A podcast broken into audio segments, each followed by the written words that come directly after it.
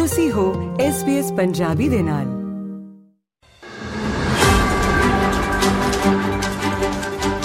SBS Punjabi ਦੇ ਸਰੋਤਿਆਂ ਨੂੰ ਨਿਊਜ਼ੀਲੈਂਡ ਤੋਂ ਪਰਮਿੰਦਰ ਸਿੰਘ ਪਾਪਟੋਟੇ ਵੱਲੋਂ ਸਤਿ ਸ੍ਰੀ ਅਕਾਲ ਪਹੁੰਚੇ। ਕੌਮਾਂਤਰੀ ਖਬਰਸਾਰ ਦੇ ਇਸ ਬੁਲੇਟਿਨ ਵਿੱਚ ਆਪ ਸਾਰਿਆਂ ਦਾ ਬਹੁਤ-ਬਹੁਤ ਸਵਾਗਤ।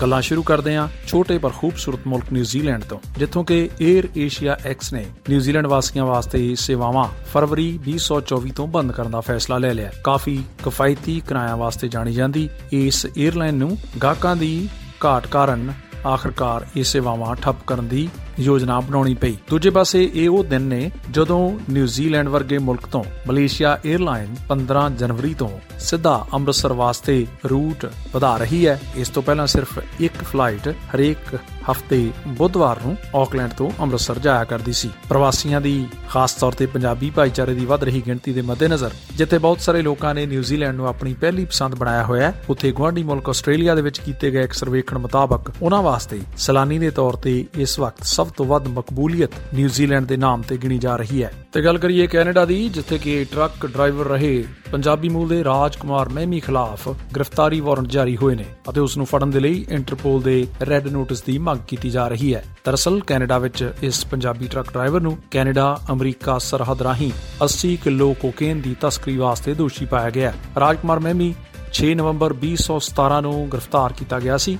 ਇਹ ਗ੍ਰਿਫਤਾਰੀ ਬ੍ਰਿਟਿਸ਼ ਕੋਲੰਬੀਆ ਫੈਡਰਲ ਸੀਰੀਅਸ ਅਤੇ organised crime waterfront joint force operation unit ਵੱਲੋਂ ਕੀਤੀ ਗਈ ਸੀ।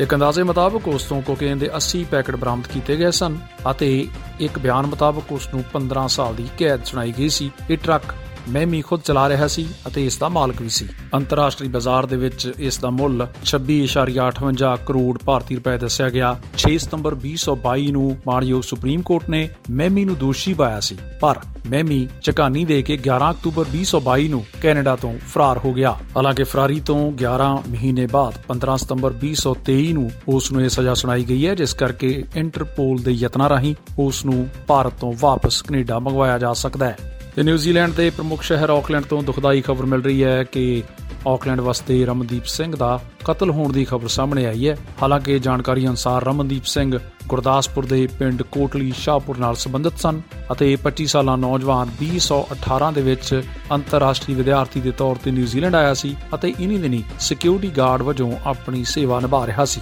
ਉਧਰ ਯੂਰਪ ਦੇ ਜਾਣੇ ਪਛਾਣੇ ਮੁਲਕ ਇਟਲੀ ਦੇ ਖੂਬਸੂਰਤ ਸ਼ਹਿਰ ਫਾਇਸਾ ਵਿਖੇ ਦੂਸਰੀ ਸੰਸਾਰ ਜੰਗ ਦੇ ਸ਼ਹੀਦ ਸਿੱਖ ਫੌਜੀਆਂ ਨੂੰ ਸ਼ਰਧਾਂਜਲੀਆਂ ਭੇਂਟ ਕੀਤੀਆਂ ਗਈਆਂ। ਦਰਸਲ ਇਟਲੀ ਅਤੇ ਨਾਲ-ਨਾਲ ਅਲਾਈਡ ਫੋਰਸਸ ਦੇ ਵਿੱਚ ਸ਼ਹੀਦ ਹੋਏ ਇਨ੍ਹਾਂ ਸਿੱਖ ਫੌਜੀਆਂ ਦੇ 79ਵੇਂ ਸ਼ਹੀਦੀ ਦਿਵਸ ਦੇ ਮੌਕੇ ਇਹ ਸਮਾਗਮ ਰਚਾਏ ਗਏ। ਤੇ ਇਧਰ ਇੱਕ ਸਮਾਂ ਸੀ ਜਦੋਂ ਕੈਨੇਡਾ ਪ੍ਰਵਾਸੀਆਂ ਵਾਸਤੇ ਸੁਰੱਖਿਅਤ ਦੇਸ਼ ਮੰਨਿਆ ਜਾਂਦਾ ਸੀ, ਪਰ ਬੀਤੇ ਕੁਝ ਮਹੀਨਿਆਂ ਤੋਂ ਸਥਿਤੀ ਬਦਲ ਗਈ ਹੈ। ਪੰਜਾਬੀ ਭਾਈਚਾਰੇ ਦੇ ਬਹੁਤ ਸਾਰੇ ਕਾਰੋਬਾਰੀਆਂ ਨੂੰ ਹੁਣ ਪੰਜਾਬੀ ਮੂਲ ਦੇ ਗੈਂਗਸਟਰਸ ਵੱਲੋਂ ਫਰੋਤੀ ਦੀਆਂ ਧਮਕੀਆਂ ਜਾਂ ਫਿਰ ਜਾਨੋਂ ਮਾਰਨ ਦੀਆਂ ਧਮਕੀਆਂ ਮਿਲ ਰਹੀਆਂ ਨੇ।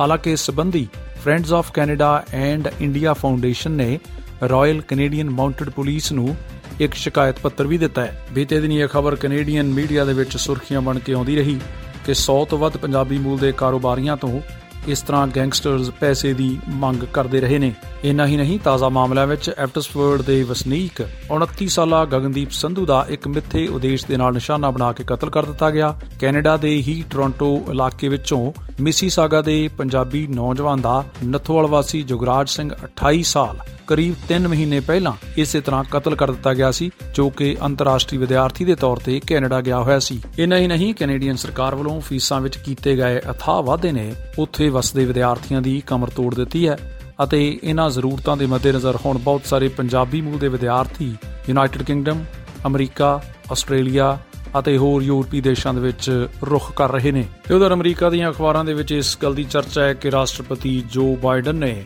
ਆਪਣੇ ਪ੍ਰਸ਼ਾਸਨ ਦੇ ਨਾਲ ਮਿਲੇ ਅਧਿਕਾਰੀਆਂ ਦੇ ਸੰਗ ਬੀਤੇ ਸ਼ੁੱਕਰਵਾਰ ਨੂੰ ਪੰਜ ਭਾਰਤੀ ਮੂਲ ਦੇ ਅਮਰੀਕੀ ਸੰਸਦ ਮੈਂਬਰਾਂ ਨੂੰ ਭਾਰਤੀ ਨਾਗਰਿਕ ਨਖਲ ਗੁਪਤਾ ਤੇ ਮੁਕੱਦਮਾ ਚਲਾਉਣ ਸੰਬੰਧੀ ਜਾਣਕਾਰੀ ਦਿੱਤੀ। ਯਾਦ ਰਹੇ, ਇਸ ਤੋਂ ਪਹਿਲਾਂ ਅਮਰੀਕਾ ਵਸਦੇ ਗਰਮਖਿਆਲੀ ਸਿੱਖ ਆਗੂ ਗੁਰਪਤਵੰਤ ਸਿੰਘ ਪੰਨੂ ਦੇ ਕਤਲ ਦੀ ਸਾਜ਼ਿਸ਼ ਰਚਣ ਦੇ ਬਦਲੇ ਨਖਲ ਗੁਪਤਾ ਨੂੰ ਅਮਰੀਕਾ ਵੱਲੋਂ ਗ੍ਰਿਫਤਾਰ ਕਰ ਲਿਆ ਗਿਆ ਸੀ। ਯਾਦ ਕਰਨਾ ਚਾਹਾਂਗੇ ਕਿ ਕਾਂਗਰਸ ਦੇ ਮੌਜੂਦਾ ਮੈਂਬਰ ਅਮੀ ਬੇਰਾ, ਪ੍ਰਮਿਲਾ ਜੈਪਾਲ, ਰੂ ਖੰਨਾ, ਰਾਜਾ ਕ੍ਰਿਸ਼ਨ ਮੂਰਤੀ ਅਤੇ ਸ੍ਰੀ ਥਾਣੇਦਾਰ ਨੇ ਗੁਪਤਾ ਵਿਰੁੱਧ ਮੁਕੱਦਮਾ ਚਲਾਉਣ ਸੰਬੰਧੀ ਬਾਈਡਨ ਪ੍ਰਸ਼ਾਸਨ ਤੋਂ ਸੂਚਨਾ ਮਿਲਣ ਤੋਂ ਬਾਅਦ ਇੱਕ ਸਾਂਝਾ ਬਿਆਨ ਜਾਰੀ ਕੀਤਾ ਹੈ, ਜਿਸ ਦੇ ਵਿੱਚ ਨਾ ਮੈਂਬਰਾਂ ਦਾ ਆਖਣਾ ਹੈ ਕਿ 29 ਨਵੰਬਰ ਨੂੰ ਅਮਰੀਕਾ ਦੇ ਵਿੱਚ ਅਮਰੀਕਾ ਦੇ ਹੀ ਨਾਗਰਿਕ ਗੁਰਪਤਵੰਤ ਸਿੰਘ ਪੰਨੂ ਦੀ ਹੱਤਿਆ ਦੀ ਨਾਕਾਮ ਸਾਜ਼ਿਸ਼ ਵਿੱਚ ਕਥਿਤ ਸ਼ਮੂਲੀਅਤ ਦੇ ਦੋਸ਼ ਨੂੰ ਉਹ ਪ੍ਰਵਾਨ ਕਰਦੇ ਨੇ ਅਤੇ ਉਹਨਾਂ ਦਾ ਇਹ ਵੀ ਮੰਨਣਾ ਹੈ ਕਿ ਇਸ ਗੱਲ ਨੂੰ ਯਕੀਨੀ ਬਣਾਉਣਗੇ ਕਿ ਭਾਰਤ ਵੱਲੋਂ ਬਣਾਈ ਗਈ ਜਾਂਚ ਕਮੇਟੀ ਦਾ ਕੋਈ ਨਾ ਕੋਈ ਸਾਰਥਕ ਨਤੀਜਾ ਆਵੇ ਤਾਂ ਕਿ ਭਾਰਤ ਅਤੇ ਅਮਰੀਕਾ ਦੇ ਸੰਬੰਧ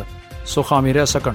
ਇਹ ਵੀ ਯਾਦ ਕਰਾਉਣਾ ਚਾਹਾਂਗੇ ਕਿ ਗ੍ਰਿਫਤਾਰ ਨਿਖਿਲ ਗੁਪਤਾ ਨੂੰ ਹਾਲ ਦੀ ਘੜੀ ਅਮਰੀਕਾ ਵੱਲੋਂ ਚੈੱਕ ਗਣਰਾਜ ਦੇ ਵਿੱਚ ਨਜ਼ਰਬੰਦ ਕੀਤਾ ਗਿਆ ਅਤੇ ਉਸ ਦੀ ਰਿਹਾਈ ਵਾਸਤੇ ਭਾਰਤ ਸਰਕਾਰ ਦੇ ਦਖਲ ਦੀ ਮੰਗ ਕਰਦਿਆਂ ਉਸ ਦੇ ਪਰਿਵਾਰ ਨੇ ਮਾਣਯੋਗ ਸੁਪਰੀਮ ਕੋਰਟ ਦਾ ਦਰਵਾਜ਼ਾ ਖੜਕਾਇਆ ਹੈ। ਇੱਥੇ ਜ਼ਿਕਰਯੋਗ ਹੈ ਕਿ 30 ਜੂਨ ਨੂੰ ਪ੍ਰਾਗ ਹਵਾਈ ਅੱਡੇ ਤੇ ਨਿਖਿਲ ਗੁਪਤਾ ਨੂੰ ਅਮਰੀਕਾ ਦੀ ਹੁਕਮ ਦੀ ਤਾਮੀਲ ਕਰਦਿਆਂ ਗ੍ਰਿਫਤਾਰ ਕਰ ਲਿਆ ਗਿਆ ਸੀ ਅਤੇ ਹਾਲ ਦੀ ਘੜੀ ਉਹ ਅਮਰੀਕਾ ਨੂੰ ਹਵਾਲਗੀ ਦੀ ਉਡੀਕ ਕਰ ਰਿਹਾ ਹੈ। ਲੈਂਦੇ ਪੰਜਾਬ ਤੋਂ ਖਬਰ ਹੈ ਕਿ ਪਾਕਿਸਤਾਨ ਦੇ ਵਿੱਚ ਹਾਲਾਂਕਿ 8 ਫਰਵਰੀ 2024 ਵਾਲੇ ਦਿਨ ਰਾਸ਼ਟਰੀ ਚੋਣਾਂ ਹੋਣੀਆਂ ਨੇ, ਲੇਕਿਨ ਹਾਲੇ ਤੱਕ ਕੋਈ ਵੀ ਪਾਰਟੀ ਸਰਗਰਮ ਨਜ਼ਰ ਨਹੀਂ ਆ ਰਹੀ। ਬਹੁਤੇ ਲੋਕਾਂ ਦਾ ਮੰਨਣਾ ਹੈ ਕਿ ਪੰਜਾਬੀ ਮੂਲ ਦੇ ਦੋਵੇਂ ਰਾਜਨੀਤਿਕ ਭਰਾ, ਨਵਾਜ਼ ਸ਼ਰੀਫ ਅਤੇ ਸ਼ਹਿਬਾਜ਼ ਸ਼ਰੀਫ, ਇਸ ਵਾਰ ਫੇਰ ਸਿੰਘਾਸਨ ਤੇ ਬਿਰਾਜਮਾਨ ਹੋ ਸਕਦੇ ਨੇ। ਲੇਕਿਨ ਇਹ ਉਹ ਦਿਨ ਨੇ ਜਦੋਂ ਗੈਰ ਮੁਸਲਮ ਆਬਾਦੀ ਦੇ ਨਾਲ ਹਾਲੇ ਵੀ ਅਨਿਆਂ ਹੋ ਰਿਹਾ ਹੈ, ਜਿਸ ਦੇ ਵਿੱਚ ਜਿੰਸੀ ਸ਼ੋਸ਼ਣ ਦੀ ਗੱਲ ਕਰੀਏ ਤੇ ਗੈਰ ਮੁਸਲਮ ਔਰਤਾਂ ਦੇ ਉੱਤੇ ਕਰਵਾਏ ਗਏ ਇੱਕ ਸਰਵੇਖਣ ਦੇ ਵਿੱਚ ਇਹ ਗੱਲ ਖੁੱਲ ਕੇ ਸਾਹਮਣੇ ਆਈ ਹੈ। ਤੇ ਉਧਰ ਇੰਗਲੈਂਡ ਤੇ ਭਾਰਤ ਦੇ ਵਿਚਾਲੇ FTA ਯਾਨੀ ਕਿ ਫ੍ਰੀ ਟ੍ਰੇਡ ਐਗਰੀਮੈਂਟ ਮੁਕਤ ਵਪਾਰ ਸਮਝੌਤਾ ਆਪਣੇ ਅੰਤਮ ਵਪਾਰ ਤੇ ਪਹੁੰਚ ਚੁੱਕਾ ਹੈ ਅਤੇ ਇਸ ਪੜਾਅ ਦੇ ਅਧੀਨ ਜਿੱਥੇ ਭਾਰਤੀ ਮੂਲ ਦੇ ਬ੍ਰਿਟਿਸ਼ ਪ੍ਰਧਾਨ ਮੰਤਰੀ ਰਿਸ਼ੀ ਸੋਨਕ ਕਾਫੀ ਆਸਵੰਦ ਨਜ਼ਰ ਆ ਰਹੇ ਨੇ, ਉਥੇ ਭਾਰਤ ਅਤੇ ਬ੍ਰਿਟੇਨ ਦੇ ਇਸ ਸਮਝੌਤੇ ਮੁਤਾਬਕ ਲੱਖਾਂ ਦੇ ਵਪਾਰ ਆਉਣ ਵਾਲੇ ਸਮਿਆਂ ਦੇ ਵਿੱਚ ਹੋਣਗੇ। ਤੇ ਤੇ ਨਿਊਜ਼ੀਲੈਂਡ ਤੋਂ ਖਬਰ ਇੱਕ ਵਾਰ ਫੇਰ ਦੱਸ ਦਈਏ ਕਿ ਪਿਛਲੇ ਸਾਲ ਦੇ ਨਾਲੋਂ 64343 ਵੱਧ ਸੈਲਾਨੀ ਨਿਊਜ਼ੀਲੈਂਡ ਦੇ ਵਿੱਚ ਆਏ। ਹਾਲਾਂਕਿ ਅਕਤੂਬਰ 2023 ਦੇ ਵਿੱਚ ਅੰਕੜਾ ਵਿਭਾਗ ਵੱਲੋਂ ਇਹ ਜਾਣਕਾਰੀ ਇਕੱਤਰਿਤ ਕੀਤੀ ਗਈ ਸੀ। ਕੁੱਲ ਮਿਲਾ ਕੇ ਦੇਖੀਏ ਤੇ ਨਿਊਜ਼ੀਲੈਂਡ ਆਉਣ ਵਾਲੇ ਯਾਤਰੀਆਂ ਦੇ ਵਿੱਚ ਭਾਰਤੀ ਮੂਲ ਦੇ ਲੋਕ ਇਸ ਵਕਤ 5ਵੇਂ ਨੰਬਰ ਤੇ ਨੇ, ਜਦੋਂ ਕਿ ਨਵੰਬਰ ਮਹੀਨੇ ਹੀ, ਯਾਨੀ ਕਿ ਪਿਛਲੇ ਮਹੀਨੇ ਇਥੋਂ ਦੇ ਸਿੱਖਿਆ ਮੰਤਰਾਲੇ ਵੱਲੋਂ ਨਿਊਜ਼ੀਲੈਂਡ ਵਿੱਚ ਪੰਜਾਬੀ ਭਾਸ਼ਾ ਹਫਤਾ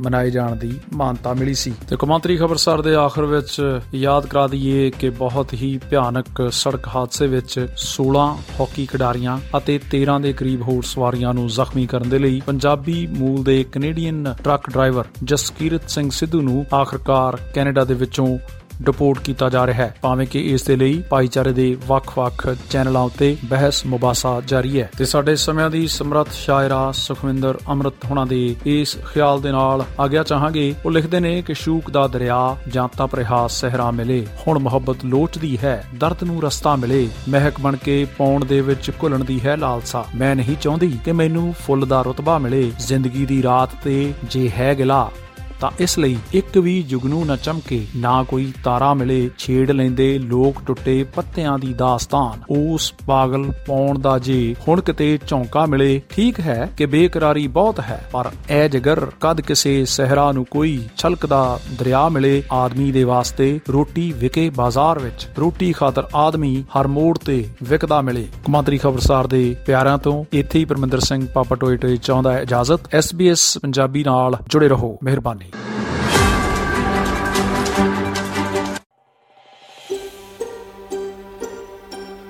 ਤੁਸੀਂ ਇਸ ਤਰ੍ਹਾਂ ਦੀਆਂ ਹੋਰ ਪੇਸ਼ਕਾਰੀਆਂ ਸੁਣਨਾ ਪਸੰਦ ਕਰੋਗੇ Apple Podcast, Google Podcast, Spotify ਜਾਂ ਜਿੱਥੋਂ ਵੀ ਤੁਸੀਂ ਆਪਣੇ ਪੋਡਕਾਸਟ ਸੁਣਦੇ ਹੋ